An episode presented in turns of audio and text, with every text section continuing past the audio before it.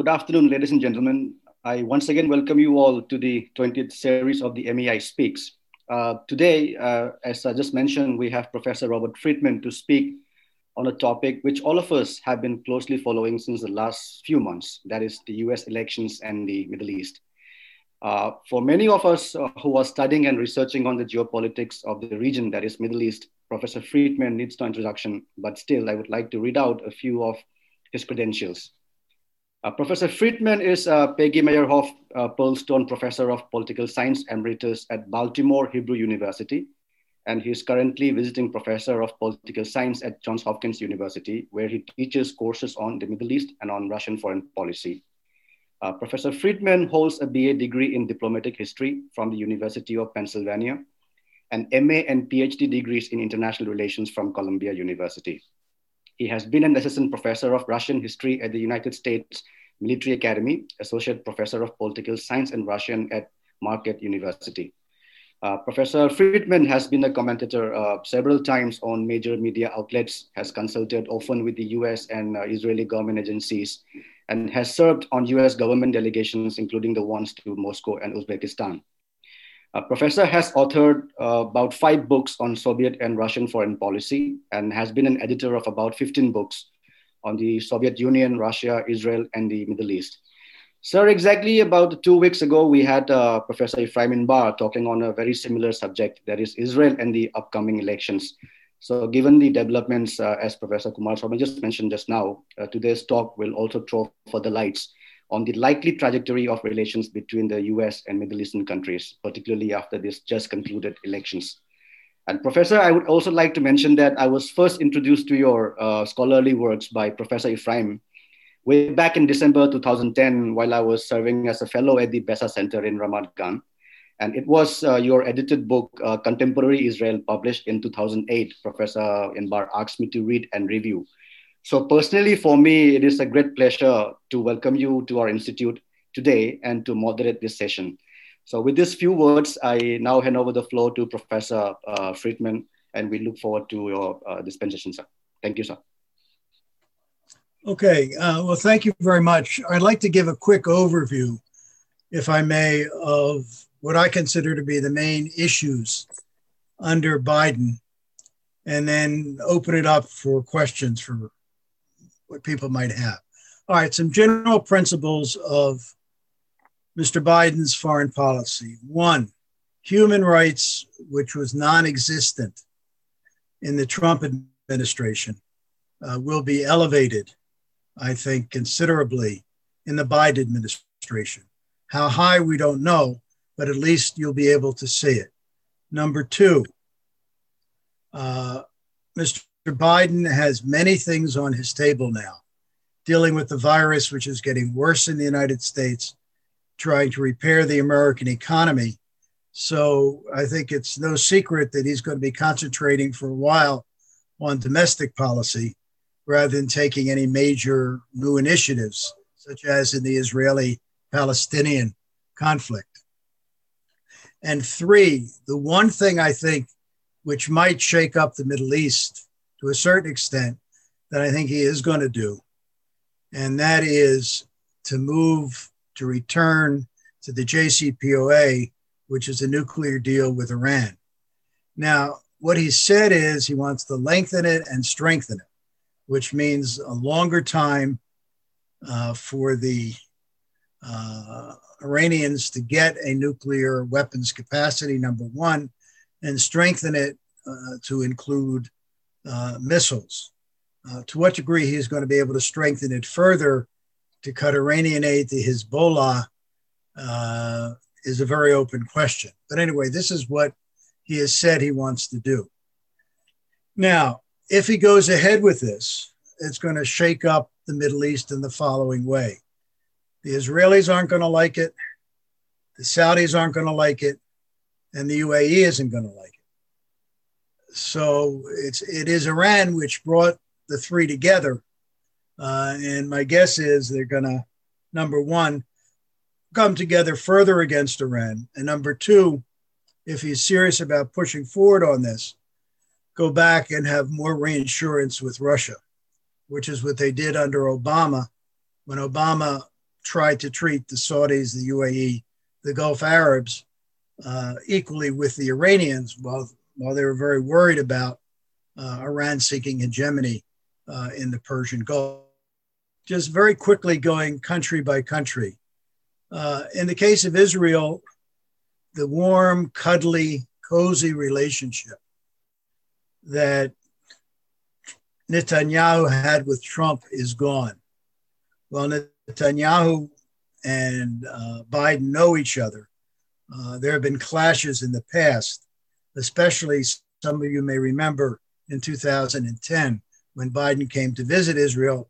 All of a sudden, more housing on the West Bank was announced, which is a great embarrassment to Biden. And you have these kinds of irritations.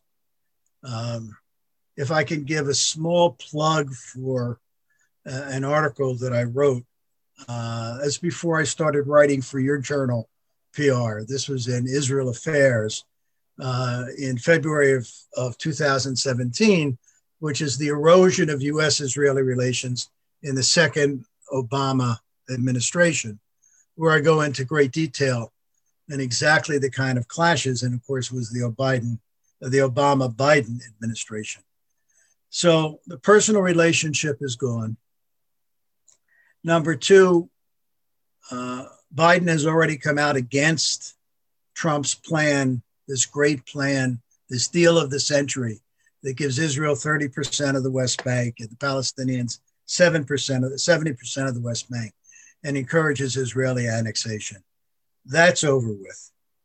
That's why the settlers, if you had a chance to pay attention to this, are pushing very strongly now to get as much settlement activity done, as much housing in the settlements, especially beyond the barrier wall, as they can before Biden comes in. So, against annexation, uh, going to take a stronger position against settlements.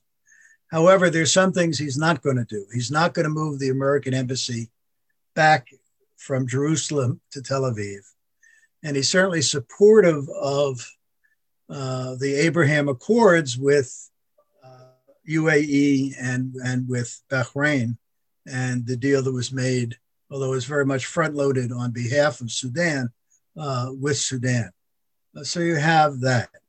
Now, shifting over to the Palestinian end, uh, I think he's going to do a few things. He's probably going to reopen the PLO office in Washington. It was closed by Trump. Uh, I think he's going to either have a section of the American embassy uh, in Jerusalem, totally devoted to Palestinian affairs, or more likely, if he can manage it, uh, a separate building dealing with Palestinian affairs on the West Bank. So I think he's going to reach out to the Palestinians and possibly restore some aid. Uh, now, Abbas, from his end, uh, thinks the Biden election is wonderful, and this may give him the cover to resume negotiations with the United States. Uh, I think we have to watch and see because, on the one hand, he's working out some unity efforts with Hamas, although they haven't yet reached the point of elections which have been promised. On the other hand, he may want to see how far he can get with the United States under Biden.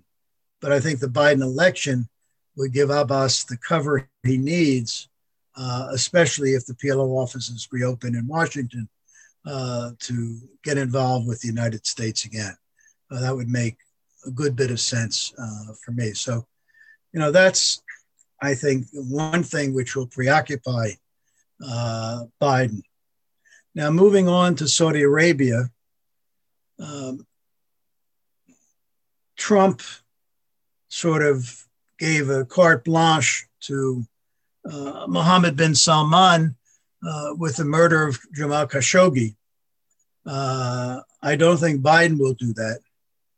But again, because American domestic politics are so tied into the virus and into rebuilding the economy, whether the US wants to pick a major fight at this stage with Saudi Arabia, given the other areas of cooperation, uh, remains to be seen. Uh, with the UAE, I think relations will continue to be good. Um, and if I'm sure you all noticed the other day, the UAE uh, has uh, eased Islamic restrictions. Uh, so honor honor killings now you will get tried for and punished for like any other murder. Um, uh, having access to alcohol is easier, cohabitation and so forth. So I think these these were clear gestures uh, to the U.S. and I think the UAE uh, and its relationship to Israel, which is moving ahead very rapidly from a kosher restaurant in the big tower in Dubai on the one hand uh, to cooperation in, in agricultural technology on the other, flights back and forth. Uh, so that is going ahead very rapidly. So I, I think the, the US UAE relationship uh, will probably uh, stay pretty, pretty strong. Egypt is another question. Uh, if you remember, Mr. Trump called General Sisi, quote, my favorite dictator. um, and I, that's certainly with the human rights issue, that's not going to be the, the, the sense of, of Biden, although it should be remembered that Obama, I think, made a horrendous mistake in dealing with General Sisi uh, during the coup in 2013. Remember, this was not simply a military coup. You had a million people on the streets in Egypt, uh, very dissatisfied with Mohammed Morsi and the Muslim Brotherhood. Um, the US, because it was a coup, decided to cut military aid just at the time when the Egyptians were fighting against uh, ISIS identified forces in the Sinai. And of course, the Russians stepped in there and began a process of rebuilding relations in a, in a big way with Egypt, which continues to this day. So, again, in the case of Egypt, I don't see, given all the other issues on Biden's plate, is really going to pick that much of a fight. Also, where Trump seemed to give a carte blanche for the Egyptians to bomb the Grand Renaissance Dam in, in Ethiopia, uh, I don't think you're going to have that kind of comment coming out of, of, of, of, Biden. So I think relations may cool a bit, but so long as the Israeli Egyptian peace treaty holds, and Egypt now seems to be focusing more on the Eastern Mediterranean, uh, cooperating with Greece and Israel, uh, natural gas, and Cyprus, uh, I think that relationship will probably hold. Now, Turkey is a big question mark. Uh, US Turkish relations have been going downhill very rapidly over the last few years. The Turks claim that Fethullah Gulen, who lives in the United States, engineered the 2016 coup and are demanding its, its extradition. Uh, even Trump wasn't willing to do that. Uh, although Trump leaned over backwards in the Halkbank issue, even though it was smuggling money to Iran uh, Trump managed to get American prosecutors to sort of forget that. Uh, the SAM 400s, which the um, uh, Turks got from Russia uh, and have now started exercising with. Uh, this has got Congress all riled up, including Biden, by the way. Uh, and Trump was opposed to sanctions on Turkey for that. Um, and the messing in the Eastern Mediterranean. Uh, that's problematic. Uh, although there now seems to be a holding ceasefire in Nagorno Karabakh, Biden called out the Turks for exacerbating that conflict. Uh, I can see some deterioration of relations and a fairly rapid one. I'm not even talking about Syria here, and how after talking to Erdogan on the phone, Trump abruptly pulled American uh, troops and support out of Turkey leaving our Kurdish allies in the lurch. Uh, I don't think that's going to happen under Biden. Uh, but I, I, see a deterioration of relations with the Turks uh, coming on. Now, uh, Erdogan is fairly hard headed, and we'll see how that goes. And he may move closer to the Russians. But the Russians, I think, if you look, at least I, I'm waiting to see how this ceasefire plays out in Nagorno Karabakh, as well as a ceasefire in Libya. But I think the Russians had pretty well backed the Turks into a corner. And if the Turks hadn't noticed it when either the Syrians or the Russians bombed their training base in northern Syria, six miles from the border of Turkey, uh, the Turks, I think, got the message. So I think uh, as relations between the US and uh, Turkey go down, I think Russian Turkish relations will probably improve, although the Turks will have to pay for that. And I think the ceasefire in Azerbaijan, and maybe if the ceasefire holds in Libya, which is an open question, uh, that's a second example. So, you know, looking around the Middle East, then Turkey, Iran, uh, Israel, Palestine, Saudi Arabia, Egypt, the UAE. Uh, these are really the, the central players in US policy at the current time. And I see some nuanced changes, probably the biggest change in the case of Turkey, uh, le- lesser changes elsewhere. Although, if the Iranian initiative ever gets off the ground, and the Iranians, as I think everybody knows, are demanding American concessions and lifting of sanctions before they'll talk again about the JCPOA. And I don't know if if Biden is willing to do it because the one thing Trump has done is built up leverage for the United States in dealing with Iran. Uh, that all remains to be seen. So that's the overview.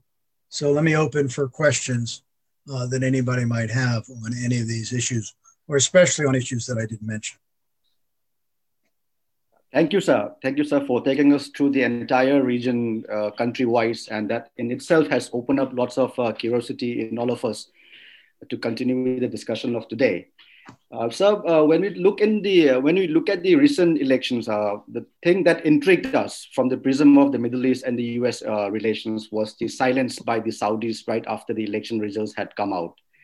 the prolonged for about 24, 24 hours, the Saudi leadership did not come out with any of the messages to the uh, Biden administration to be.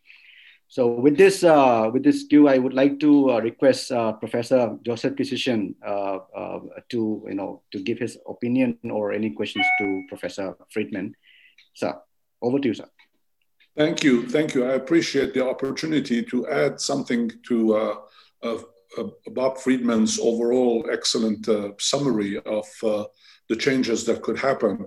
And I was struck by his emphasis that, that the Biden administration will have as a priority human rights issues. And in fact, I was toying with this idea as I was listening uh, to him speak that although human rights obviously will be very high up on the Biden administration's agenda, there is also a lot of realism one has to take into account. Um, I don't know whether or not this will be the case, but I think that the Biden administration's priorities will not be the Middle East.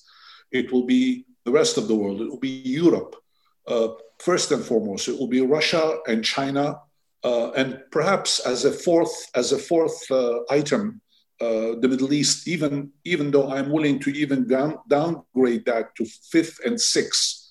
But having said that, and I was struck by the fact that the Khashoggi assassination in Istanbul uh, continues to, uh, um, to preoccupy uh, American uh, officials to the degree that it is. It is an awful assassination, which has been now tried in a court of law, and people have found have been found guilty. And, and it was a huge, huge error that was committed.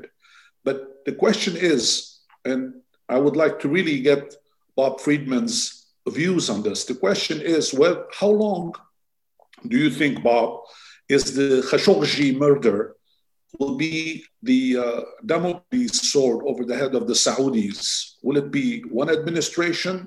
Will it be two administrations? Will it be three administrations? Uh, this is not the first assassination that has occurred uh, in, in the world, and it will not be the last, unfortunately. We don't say anything about the thousands of journalists, political prisoners assassinated and killed in Turkey, for example. Uh, in, in, in, instead, we talk about the geostrategic position of Turkey, which is, of course, very important, as you rightly said. But again, you know, why, why do you think there is this huge preoccupation with the Khashoggi murder, putting aside all the other key elements in the relationship between Saudi Arabia and the United States? Okay, Joseph, very good question. Uh, if I may, I would like to go a little bit deeper in my answer to you. Remember, we keep getting information dribbled out on a regular basis. And who does the dribbling? The Turks.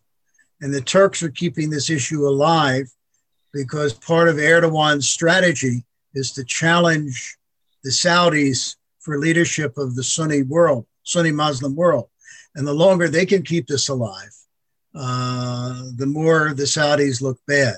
So you have to expect that the Turks will definitely keep this issue alive. Although you're absolutely right. If you look at the horrendous thing the Erdogan regime has done, jailing of, of Kurds, killing of Kurds, jailing of newspapermen who don't agree with the regime. You know, this is an ugly, it's an ugly regime, but in the game that Erdogan is playing, he wants to sort of restore, it's neo-Ottomanism. He wants to restore the Ottoman Empire as the great Sunni leader, uh, the Sunni Muslim leader. So I think you're going to have that on a regular basis, and they're going to try to keep it alive. And again, the human rights community in the United States, I think, picks up on this. And because the Trump administration totally downgraded human rights as an issue, except for the Uyghurs in China, because Trump wanted to hit China, uh, uh, I think there'll be some resonance.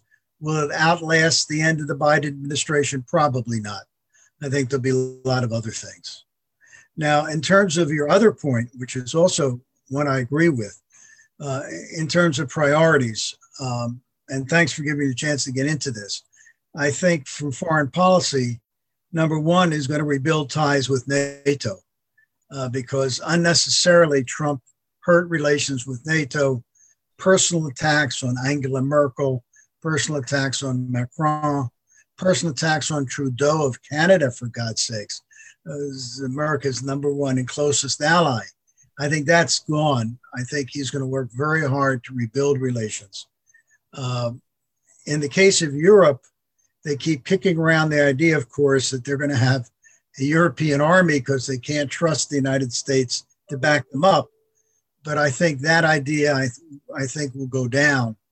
And I wouldn't at all be surprised if Biden reverses the decision of pulling out those 12,000 troops from Germany, which Trump wanted to do to penalize the Germans for not paying enough to, for their own defense.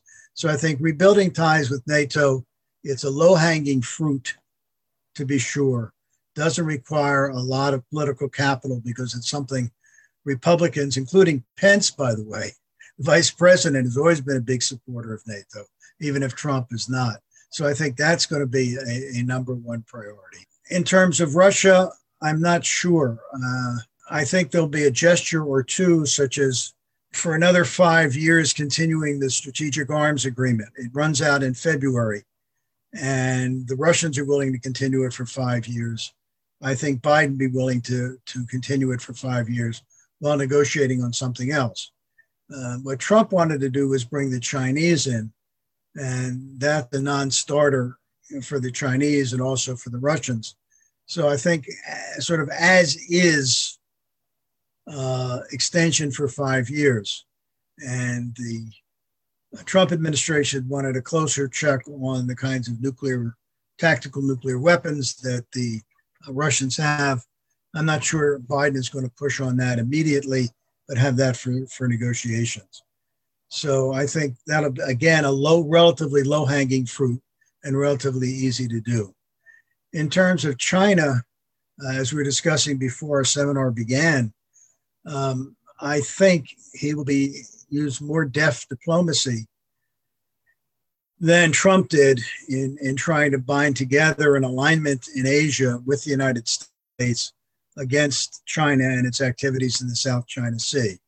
Um, uh, the one thing Trump did do was build up Taiwan militarily, and just another you know, in the last few months, one arms deal after another arms deal after another arms deal, which will make it much more difficult for China to launch an attack uh, on Taiwan.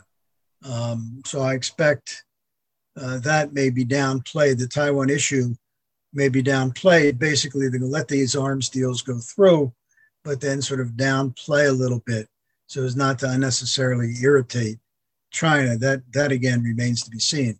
I know the Taiwanese are a little bit concerned about that. Uh, I'm hoping that relations with India will continue to improve. Uh, with Japan, with South Korea, some of the irritations that Trump did unnecessarily, I think, will be removed, such as the unnecessary fighting over the trade issue and over you know, financial support for American troops, because the North Korean issue still looms large.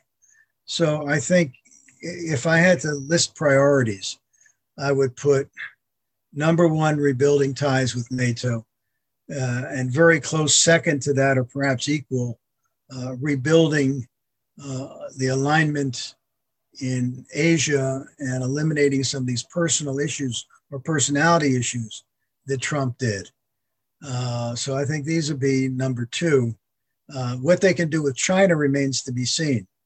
Uh, what Biden has said, if you take him at his words, uh, cooperate where possible, but draw lines where red lines were necessary. Now, we all know the story about Obama and the red line over the use by the Syrians of chemical weapons. Hopefully, Biden's red line will be more, uh, more of a red line.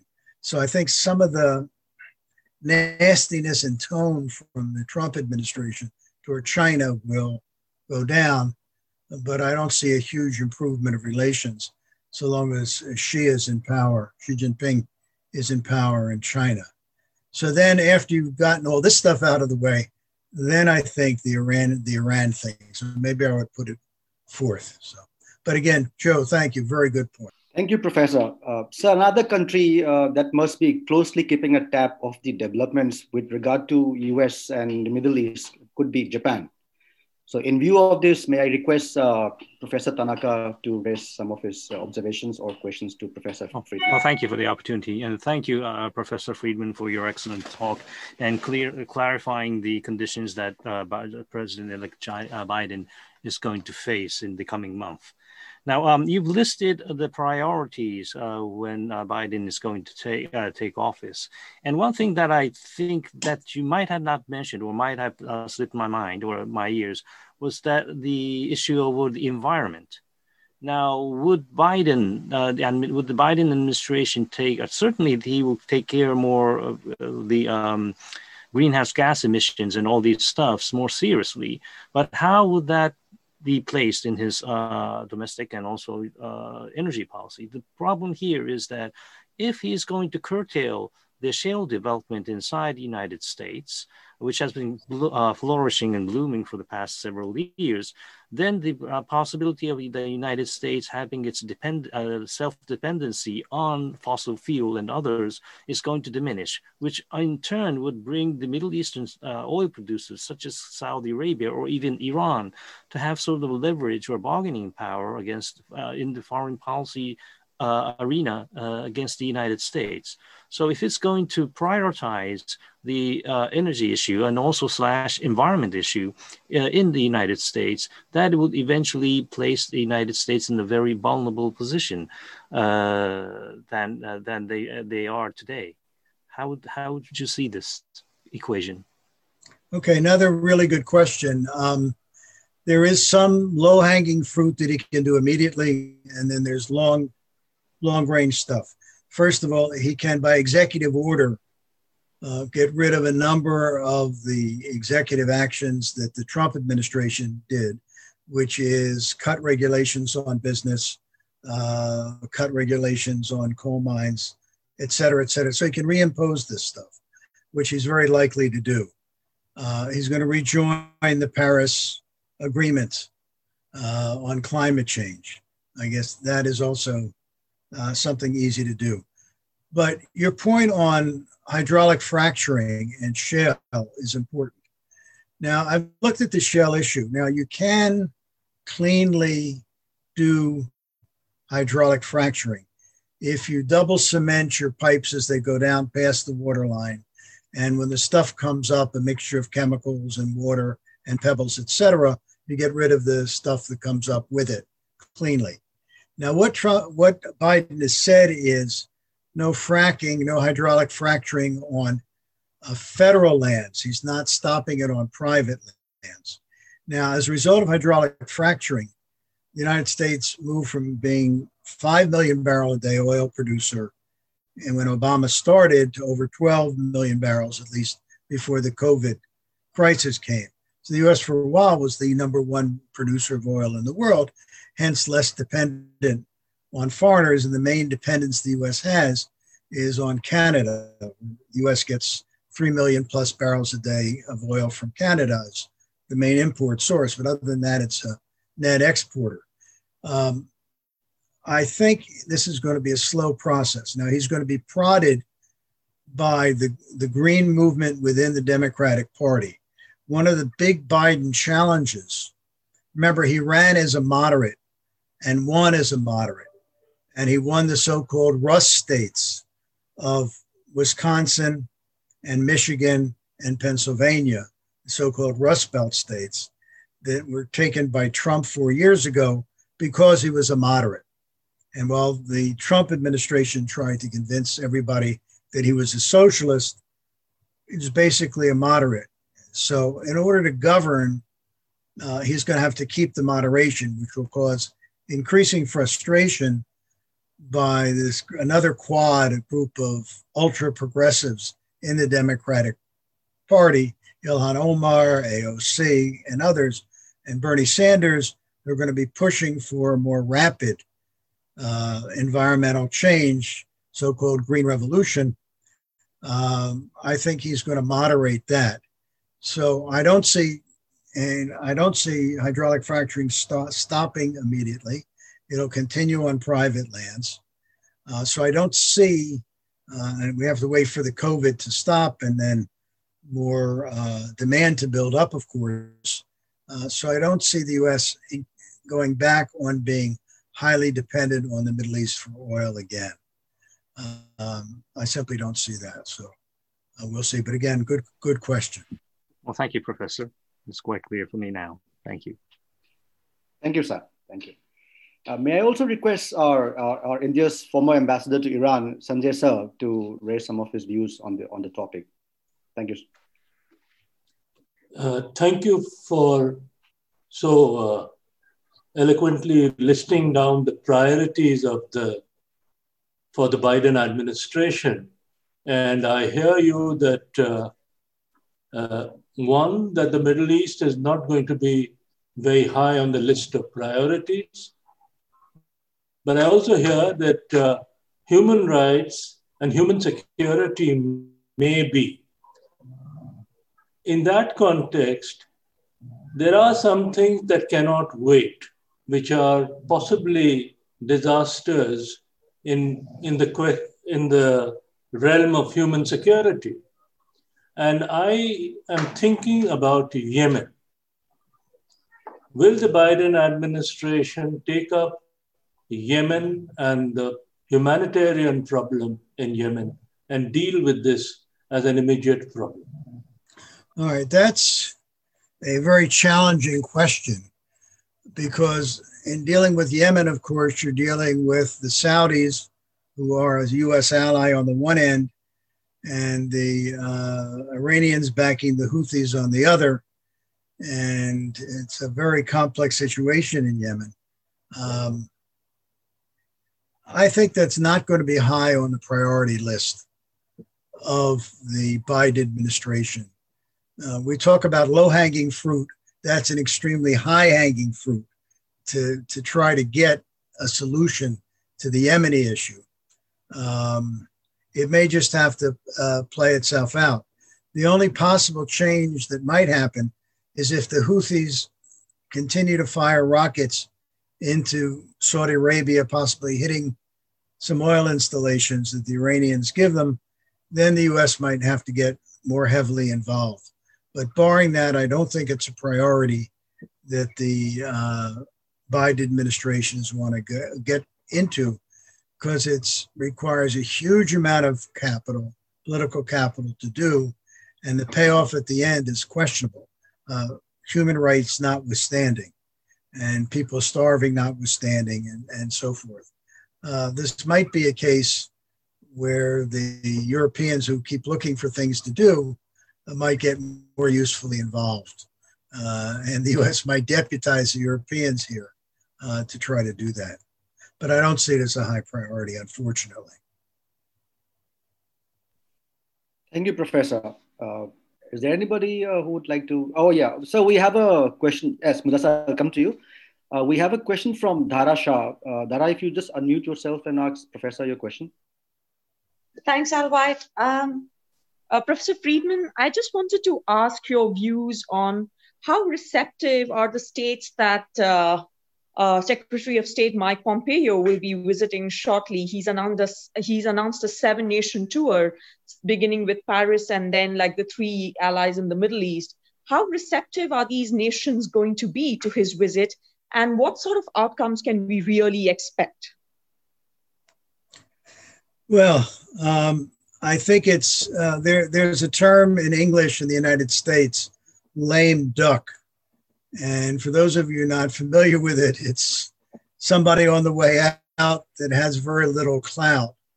So um, I think it's going to be an attempt to try to reassure these countries that even though Biden is going to come in, and of course, I'm sure you heard Pompeo yesterday saying, perhaps tongue in cheek, that it'll be a second Trump administration, although that's very hard to believe uh, I, I, think it's a question of reassurance. In case of Israel, um, with the F-35 just going through to UAE, I think there's a question of the qualitative military edge, which um, Trump has promised and Biden has promised.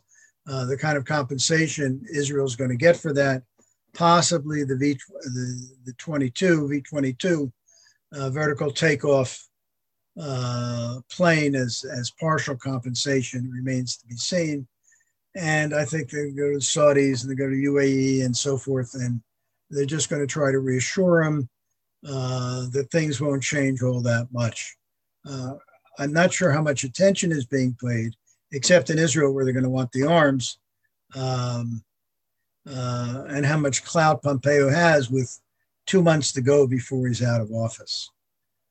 Now, I, I don't want to minimize these last two months because remember, the last two months, the Obama Biden administration, the US abstained on the UN Security Council resolution condemning Israel on the settlements, uh, which caused a huge stir. So I'm not saying they can't do anything, uh, but I, I, don't see a huge amount coming out of this other than arms deals and arms sales.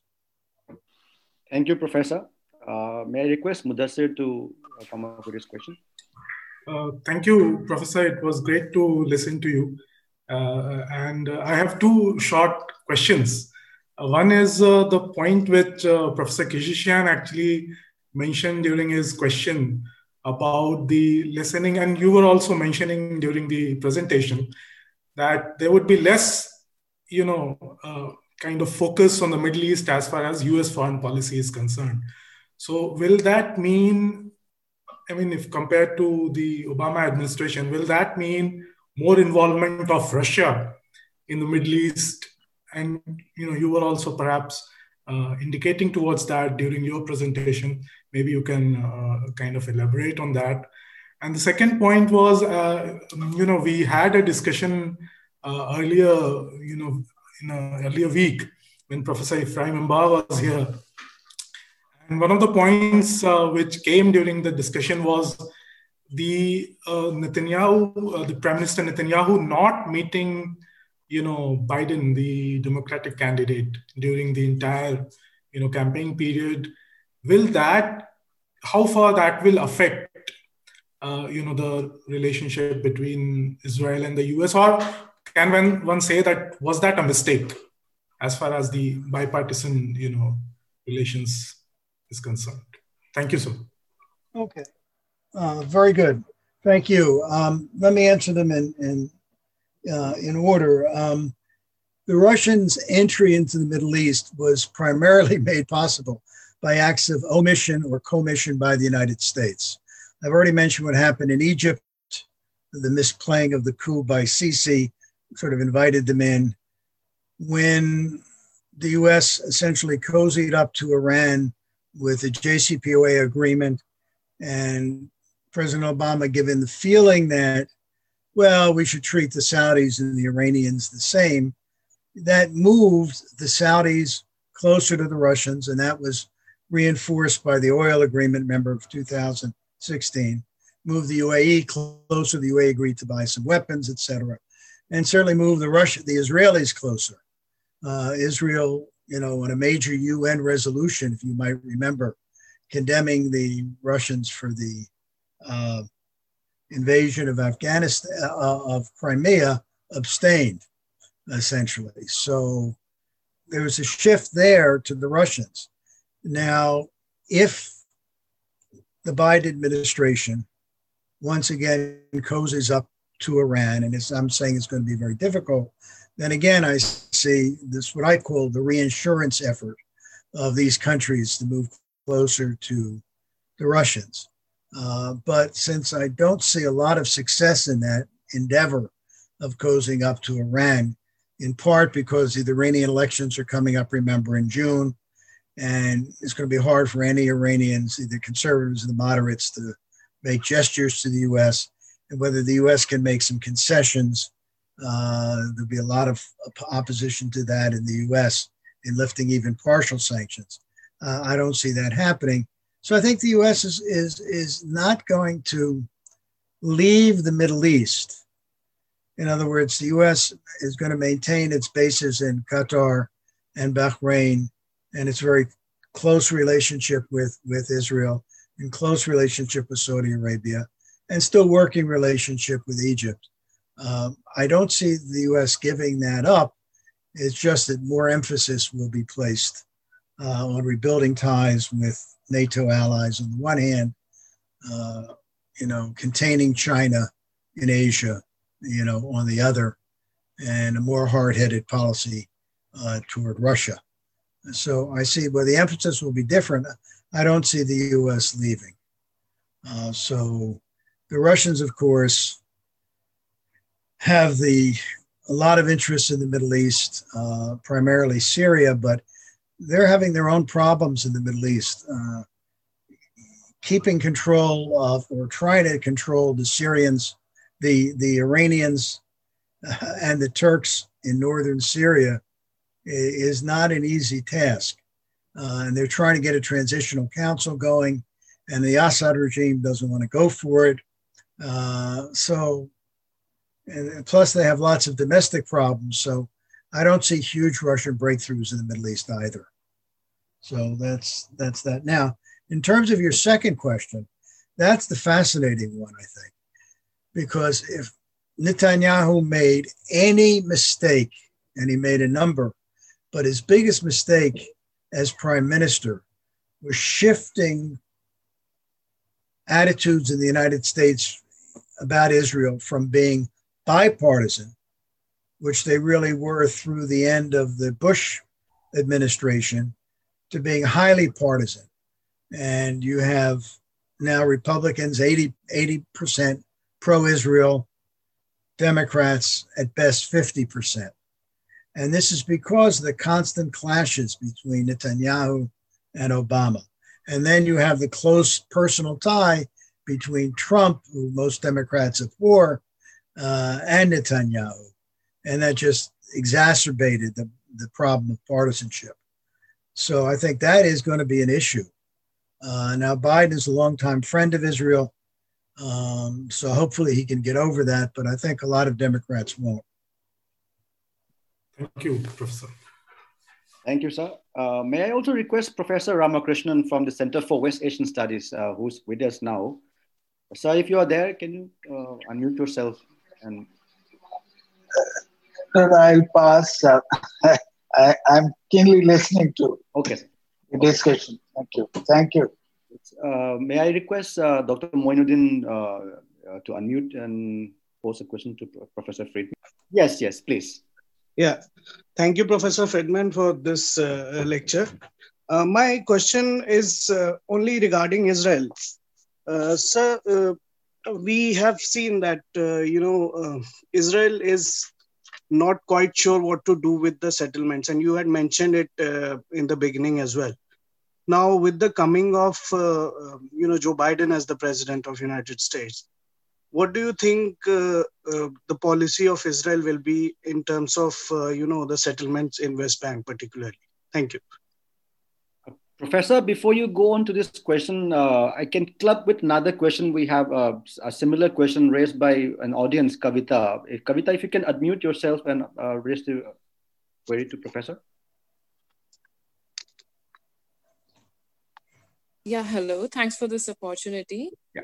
Uh, I wanted to know uh, that what will be the Biden administration's take on Palestine issue, given that Joe Biden has already commented that if he's elected, uh, U.S. will be leaving the U.S. embassy in Jerusalem, and as Dr. Freedman had just discussed that uh, Israel had, you know, uh, Netanyahu had put all his eggs in the Republican basket. So, what will be Joe Biden administration's take? Thank you. Okay, again, very good questions. Um, let me start with the settler issue. Um, in recent weeks, there's been a proliferation of settlement building or settlement authorization. In other words, housing and settlements. Remember, there are two places on the West Bank. There's within the barrier, uh, the anti terror barrier, where 77% of the settlers live, uh, and the scattered settlements near highly populated Palestinian cities and towns. Now, what the settlers are trying to do in the last two months of the Trump administration is get as many settlements in as possible before Biden comes in.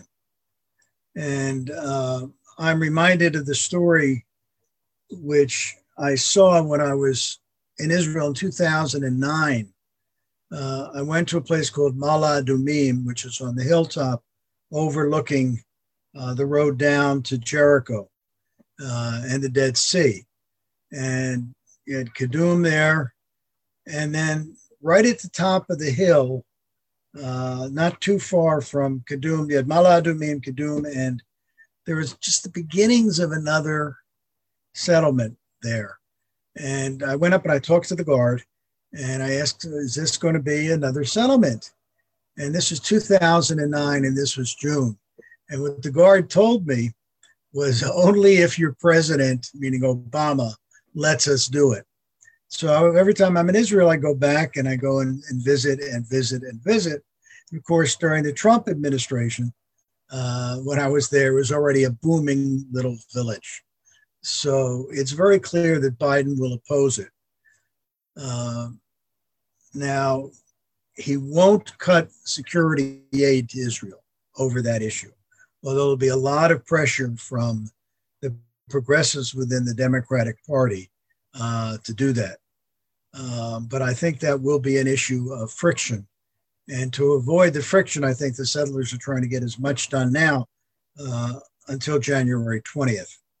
Uh, but I think it will be, as it was in the Obama administration, a serious issue of friction uh, between the American administration under Biden and Netanyahu and his settler base. Now, in terms of the Palestinians, um, again, uh, Abbas made, I think, a big, a big mistake when he totally cut off negotiations with the United States, um, because all that did was encourage Netanyahu to go further, which he did. Uh, I think with the new administration, especially if it opens the PLO office in, in Washington and sets up a, uh, an office in Jerusalem to deal with the West Bank, the way it was under all administrations prior to Trump.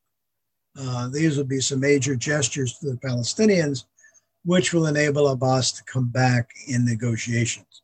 Now, what Abbas has said is he wants an international conference with members of another quad of the diplomatic quad of the EU, Russia, uh, the UN, and the United States to work out a peace agreement.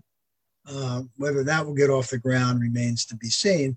But again, I think you're going to have the context between the Biden administration and the Palestinians, something you haven't had in the Trump administration. Now, whether that will go, how much, how far that will go remains to be seen.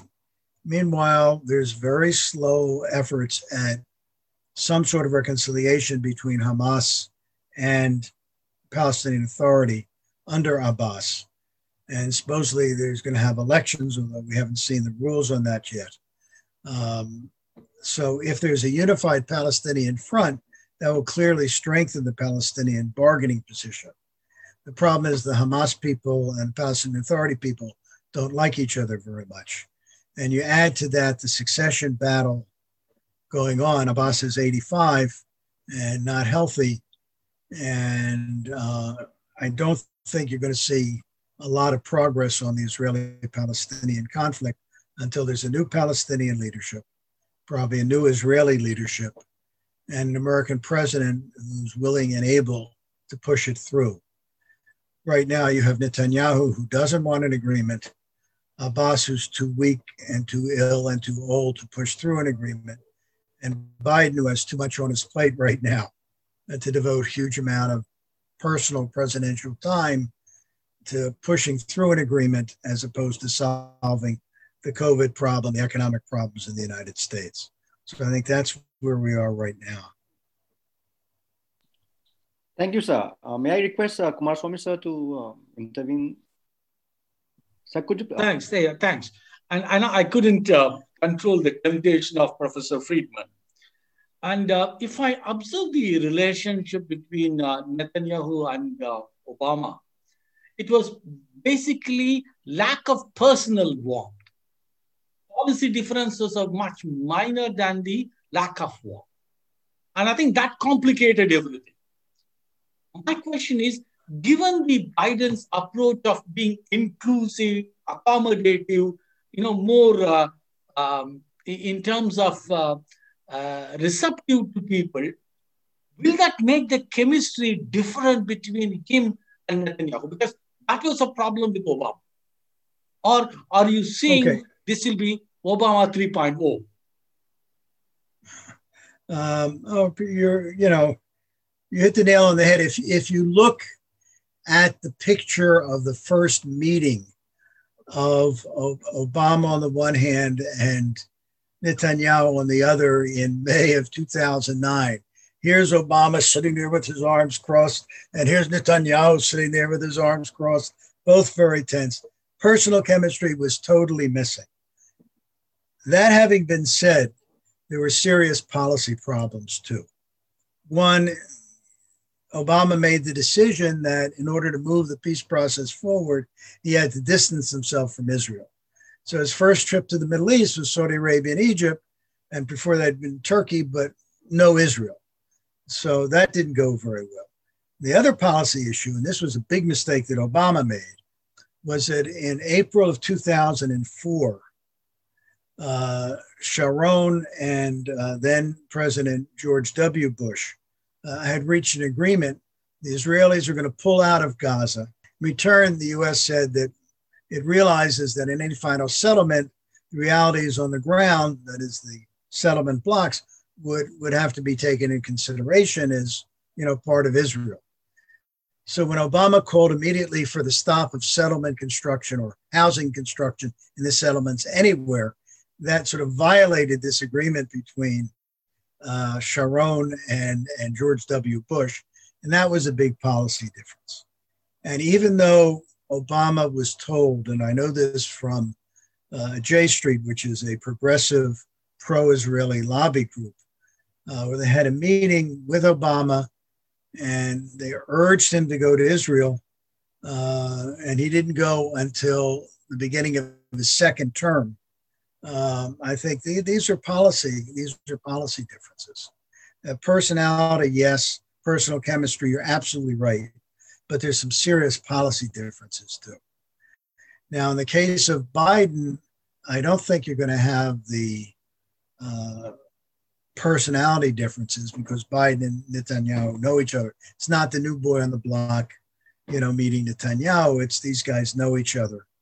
Uh, but I think the policy differences will remain, especially over the settlements, and especially if there's an attempt by the US under Biden to go back into the JCPOA agreement. Thank you, Professor. Uh, sir, I would like to ask a question, but uh, I can see a similar question up on my screen from Professor Guy Burton.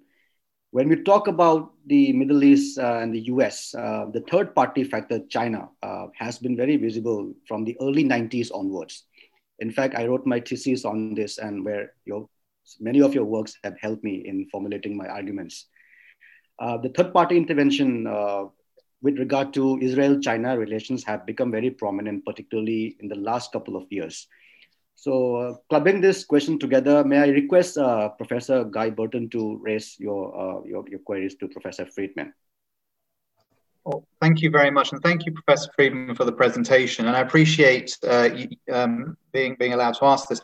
No, it's a very quick question, which is that the la- we've seen over the last year or so uh, the United States becoming much more uh, pressing on its allies and partners in the region. Israel is obviously the most uh, notable example, but there's also been um, some some persuasion of the Egyptians um, to not have the Chinese engage in, in their sorry engage in, in their 5G network um, possibly even extending to the Gulf at some point. Now, in your presentation, you said that the Middle East is not going to be a priority for for for, for Biden, but you know. Are they really willing to cede the grounds to potentially China here? So how do they sort of maintain, you know, uh, sort of I mean, and I and I get. I also think on the other side there is a Chinese perspective, which sort of, which I think people like Fan Hongda, who have suggested that they don't want to play this game. That China should try and avoid um, sort of getting sucked into the Middle East as a theatre of competition. So I wonder whether we might see a different change or will we see just continuity?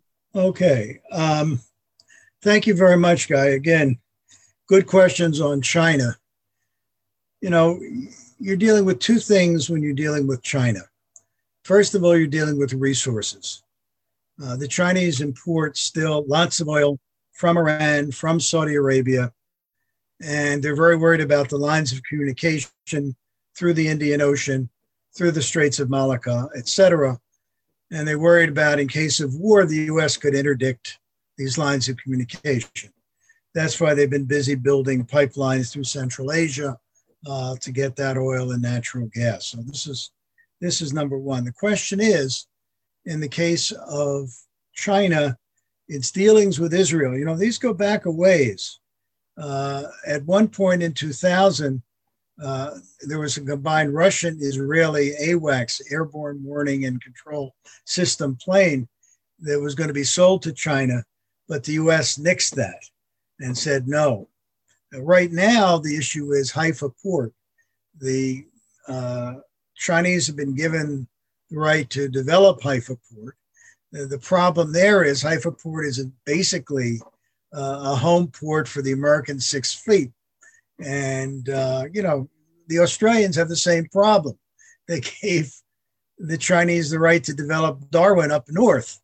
And this is a place where American Marines rotate in and out, and uh, as a base also for the US. So at, at one point, the push is going to come to shove, and the uh, Israelis are going to be told by the U.S. if you want to make, if you want to continue to get a lot of military aid from us, it's 3.8 billion dollars a year now. Uh, you've got to sever your ties with the Chinese, at least in in dealing with Haifa. And I think that's uh, the Israelis are, are, pushing back on that. But that may be an issue of friction. Was it one of the few areas of friction under the Trump administration?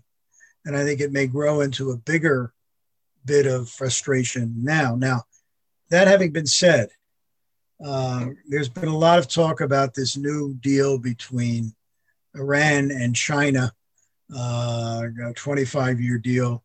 Um, the question is that since October, the Iranians are now free to buy weapons anywhere they want to because uh, the UN embargo has been lifted. Uh, will the Russians sell the weapons? Will the Chinese sell the weapons? Anybody who does sell the weapons, any companies involved, will immediately become sanctioned by the United States. So they've been holding off a little bit on this.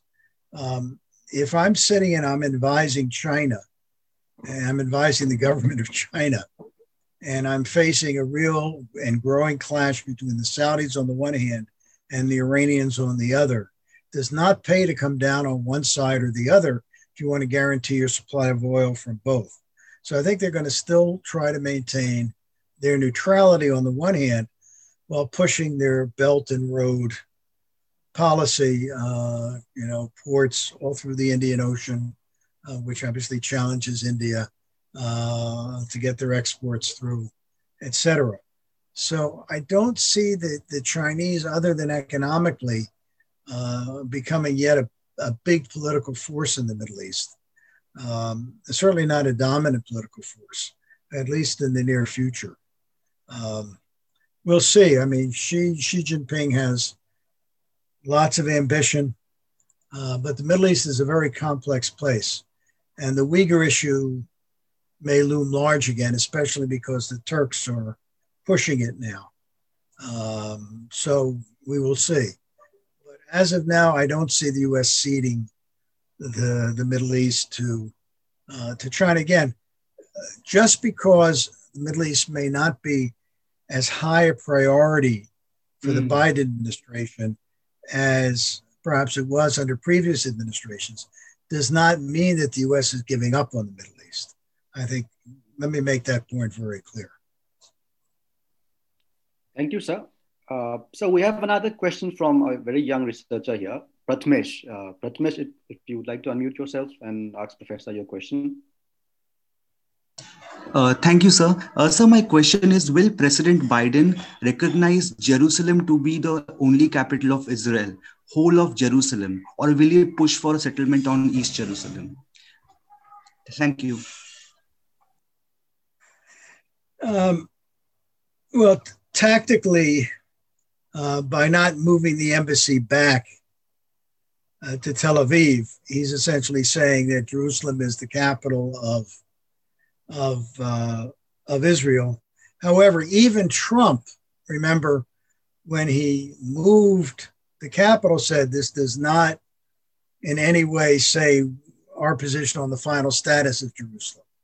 So I think that's still going to be up in the air and uh, depends on, again, those three things that I mentioned Palestinian leaders strong enough who wants peace, Israeli leaders strong enough who wants peace, and an American president who's strong enough and is able to push through and make the peace possible. And you don't have those now. All you can do is the little things.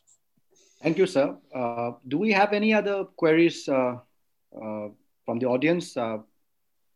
Uh, I think we are lot, we are having a lot of interest uh, with the discussion going on right now. Uh, if there is anybody who would like to raise any question. All right, Professor, uh, I would say that uh, we have had a very, very interesting session today. Uh, I think it's very rare that we cover uh, almost all the countries ranging from China to you know Russia to Syria to Yemen under one discussion. and I think we, all of us would agree that we have had a very engaging session uh, encapsulating a, a, whole gamut of the issues with regard to the Middle East and when it comes to the US also. So thank you, sir, for taking out your time and being with us today. And we look forward to having you more again. And with these few words, uh, I would hand over to Professor Kumaraswamy. Thank you.